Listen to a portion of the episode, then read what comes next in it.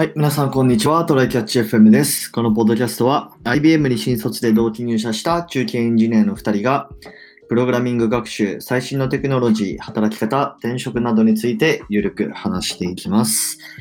では今週もお願いします。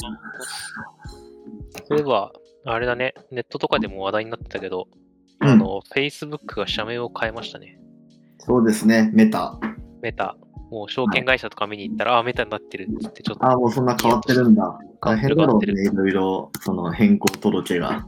ね、うんなん。か、メタってさ、うん。なんであんな社名にしたんだろうってあの、メタバースがどうのって話は読んだんだけどさ、はいはいはい。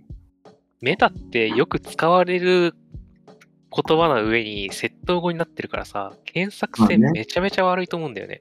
メタ、メタデータとかって言うしね。そう、Facebook だったらさ、自分、あの、検索したらすぐ差別化できるから、今までマーケティングやった効果とかって多分測りやすかったと思うんだよ。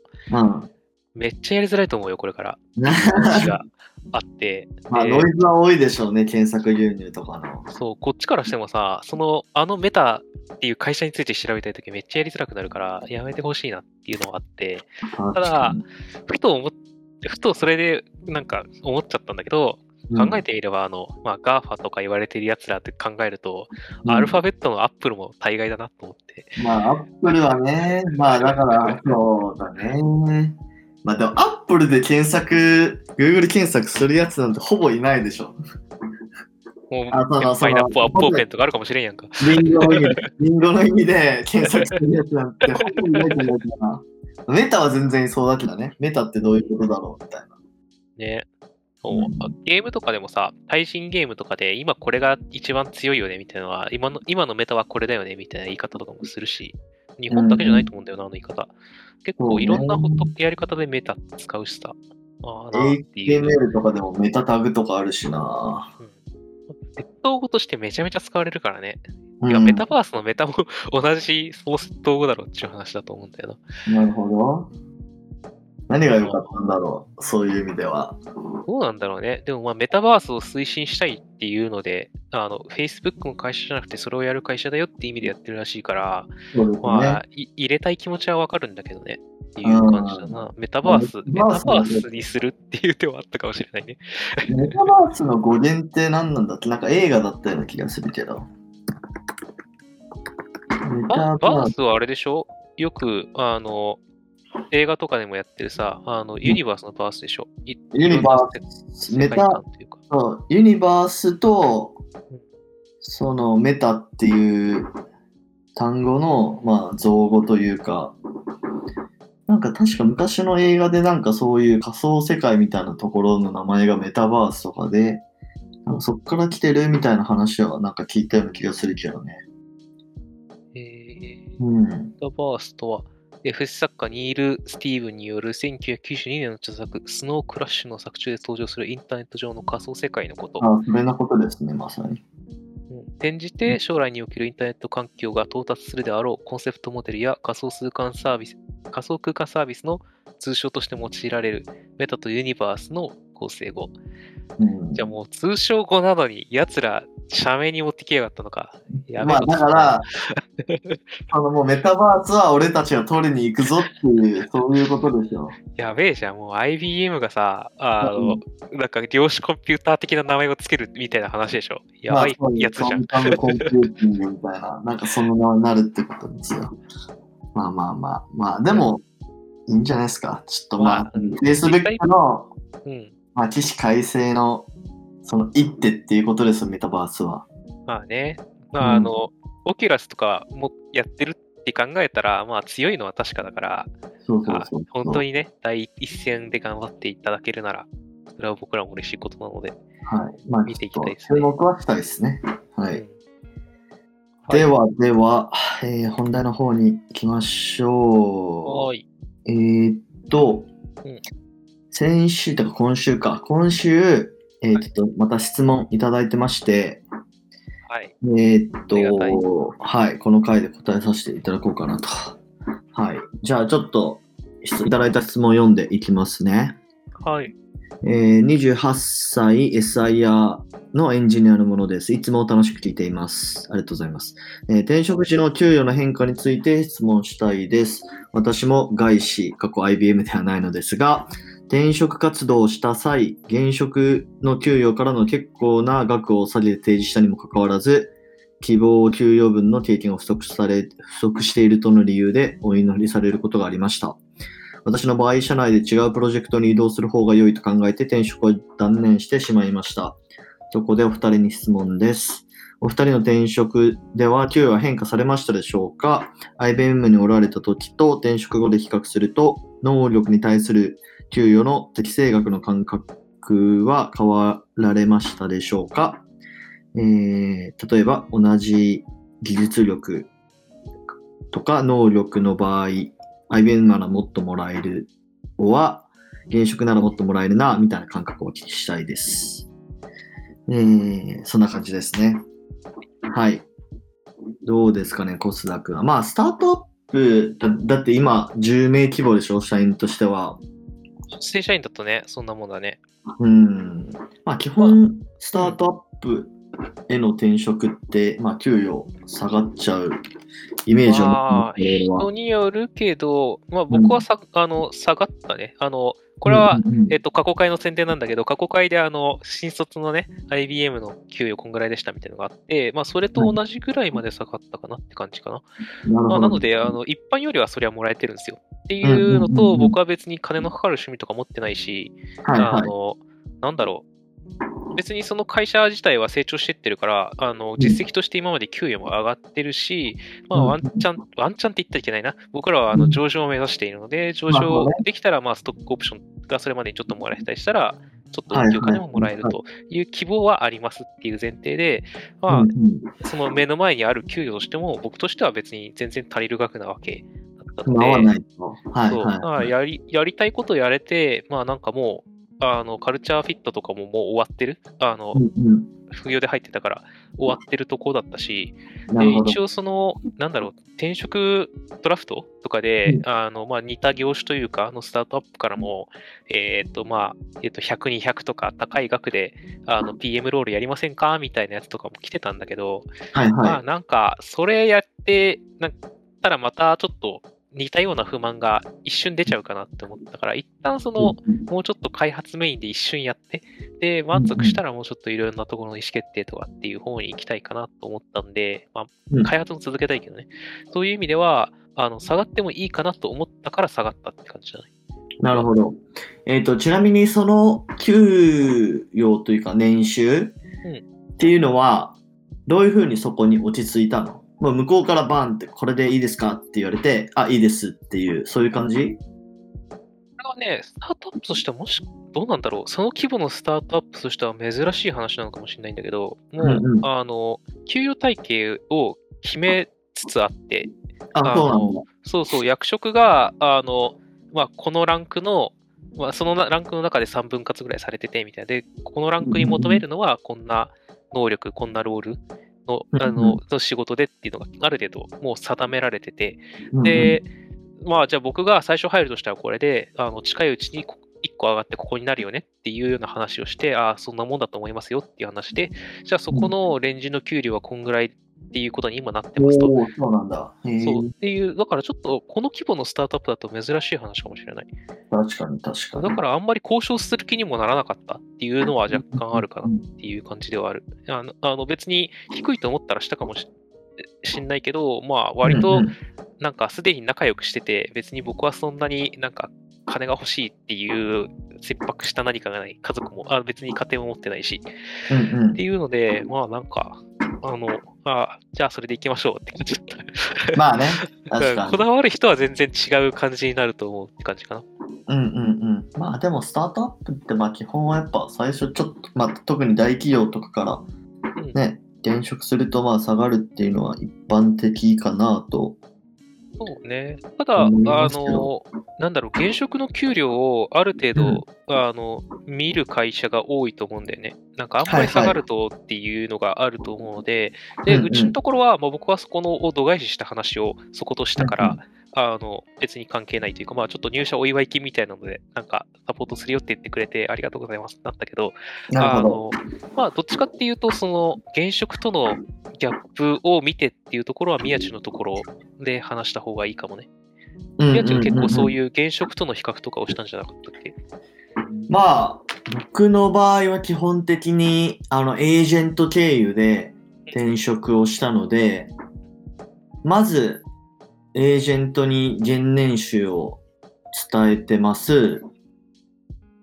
で、まあそこからエージェントに紹介してもらって、まあ今の企業の面接を、まあ、受けたんですけど、だから多分その時点で、えーっともうそのエージェントからこれくらいの年収で、で、えーっと、これくらいのスキルの人ですよ、みたいなやつが伝わってたと思うんだよね。うん。で、まあ、個人的には、えーっと、まあ、ソフトウェアエンジニアとして、前職の年収が、えーっと、そのまま維持できればいいし、まあ、ちょっとくらい下がってもいいかなっていうくらいのスタンスで、あの、転職活動してて、まあ、結果としては、えっと、そのままっていう感じだったかな？うんうんうんうん。